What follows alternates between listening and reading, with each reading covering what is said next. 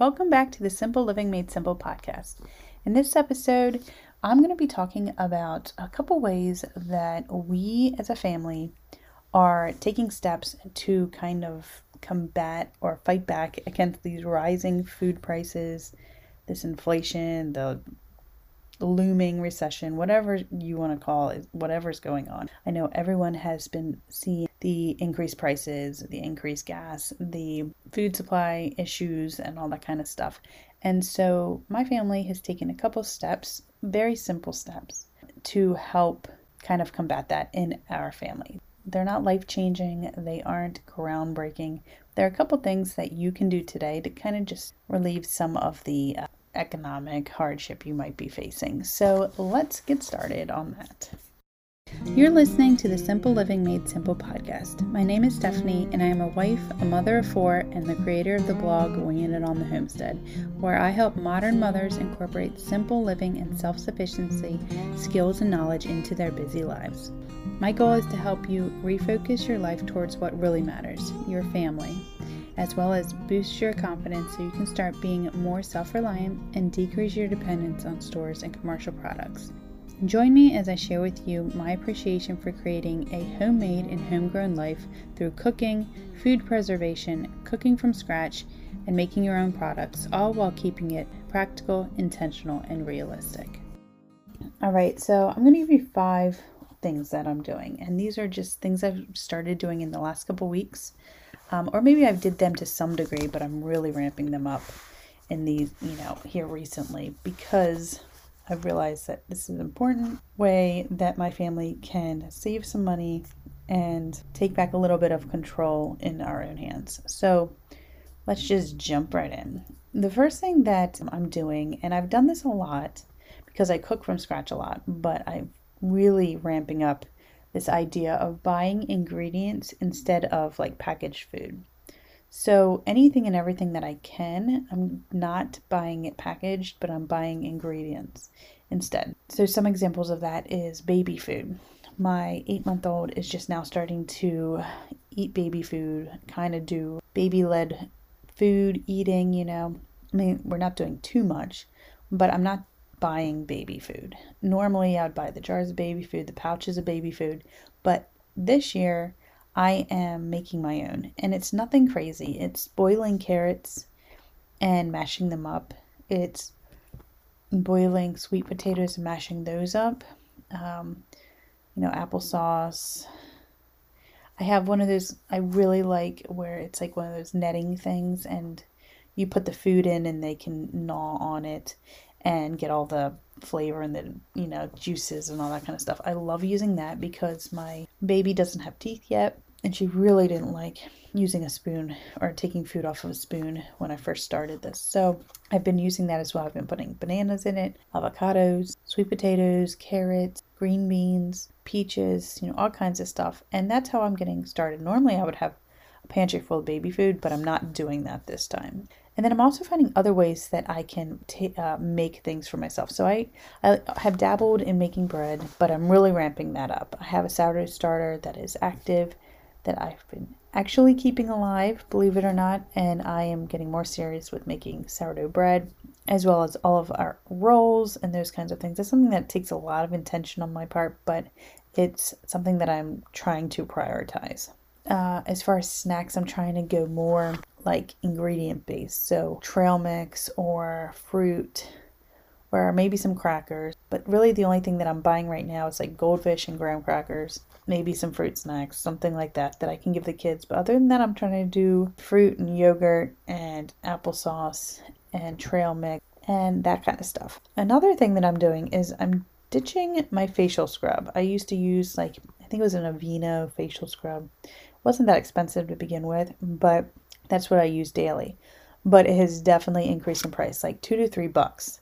So I'm ditching that and I'm just going to be making my own. I've made in the past a coffee, a coffee it's it's like a coffee exfoliating scrub. So I'm doing something like that but with a face scrub and I really like it. I don't use it as much cuz it is a little bit more abrasive than store-bought scrub.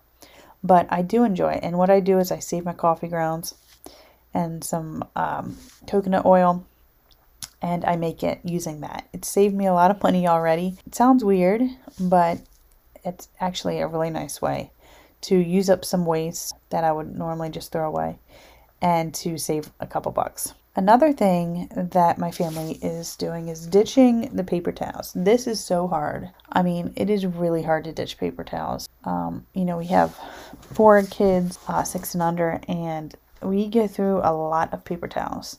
That's also one of the reasons why I need to find a a cheaper alternative because we go through so many. And paper towels alone have increased a dollar, two dollars, sometimes three dollars, depending on a package. You know, they're not they're not inexpensive to begin with. So, what I did just the other day is to buy a bunch of kitchen towels and rags. You know, like these microfiber rags. I have like a whole bunch of them. And I have a bunch of kitchen towels. Have a bunch of old kitchen towels. And I just have a basket on my counter that's going to be replacing the, t- the paper towel holder. We are just going to be using those. And if I have to do laundry every day, that's one thing. But I should have enough to at least last us two days, I would hope, and then maybe do a towel laundry every other day. The hardest thing is trying to get my kids and my husband on board with that because it's hard to break a paper towel habit. For us, it's definitely worth it if we can ditch them. Now, of course, I like to have a couple on hand. My husband likes to have a couple on hand, so that's fine. But we were probably going through 12 paper towel uh, rolls a week, but that's a lot. And I'm sure um, a high percentage of that was completely unnecessary. All right, so um, the fourth thing that we're doing is preserving anything and everything. And I mean that. Um, now, I've canned in the past, I've freezed, uh, you know, we freeze stuff all the time. We dry things, uh, we dehydrate, and we ferment stuff. But this has become a lot more intentional and a lot more uh, just kind of ramped it up, just kind of really increased it. So we're focusing on doing something each week. So putting something up or finding a local alternative for something every single week. I think last week it was we got 12 dozen corn and we cut the corn off the cob and we froze it. And that's like a lot of corn. I'm hoping that will last us the whole year. It should, as far as sides go, and I use a lot in soups and that kind of thing. So that's just such a peace of mind. Is I have all the corn that we need for the year. I also did it with strawberry. I had been saving strawberries from our strawberry patch, and we were finally able to preserve it and make strawberry jelly. Now, we use a lot of strawberry jelly, so I probably need to do more, or at least buy more. But I was able to get six sizable jars of jelly, and then I'll make sure that our pantry is stocked with probably like six more jars. And then the strawberry jelly is uh, situation is good to go for the whole year. And we use a lot of strawberry jelly, whether it's peanut butter and jelly sandwiches or for breakfast. It's something I definitely want to have on hand. This week we did peaches. So we bought peaches, like two bushels of peaches from a local farmer, and we are canning those. Because uh, normally I would just buy cans of peaches from the store and we'd use them in cobblers or for uh, like lunches or breakfasts, that kind of stuff. So we um, cut them in half and we quartered some of them, but we packed them into jars and um, preserved them, water bath canned them. So we did six jars. We should be able to do another six, and then we should have a good amount of peaches for the entire year. Uh, so when I say that we're doing, we're preserving anything and everything we can, I definitely mean that. Like any kind of little piece of herb that I cut, I'm dehydrating it and then putting it in my spice jars.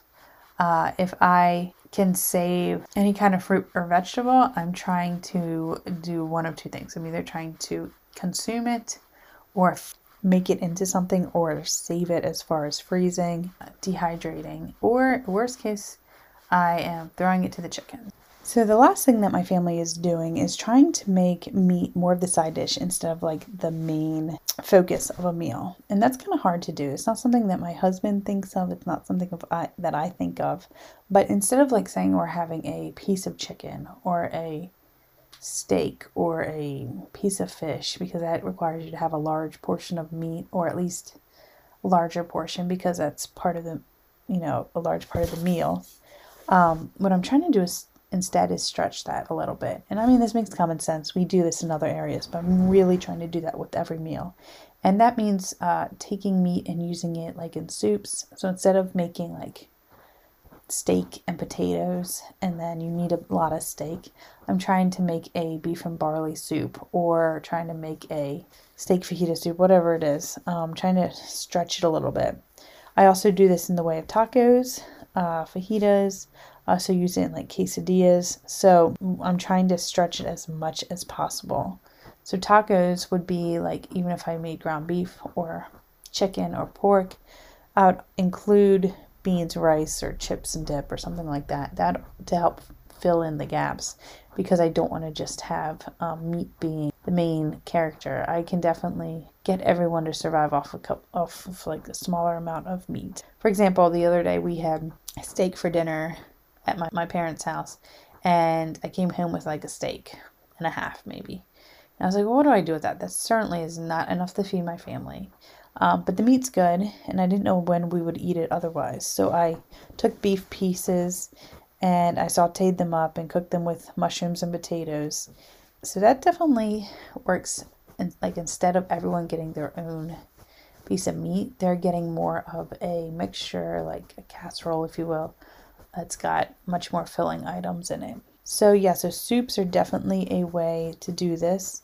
Uh, so salads. You can definitely get away with a smaller amount of meat on top of a salad when you've got a ton of veggies, a ton of cheese, you know, all these fixings, um, you can definitely get away with a smaller amount of steak or chicken or pork or something like that. So, so that is also really helpful. I would love to hear from you guys and see what are some of the tips or things that you're doing right now to help uh, combat inflation or to bring down the price of the grocery bill for yourself or things like that because we are just like any other family right now and are you know having the grocery bills are higher and it's definitely getting tricky and difficult. So these are some of the things that I'm trying to do. So I hope that was helpful.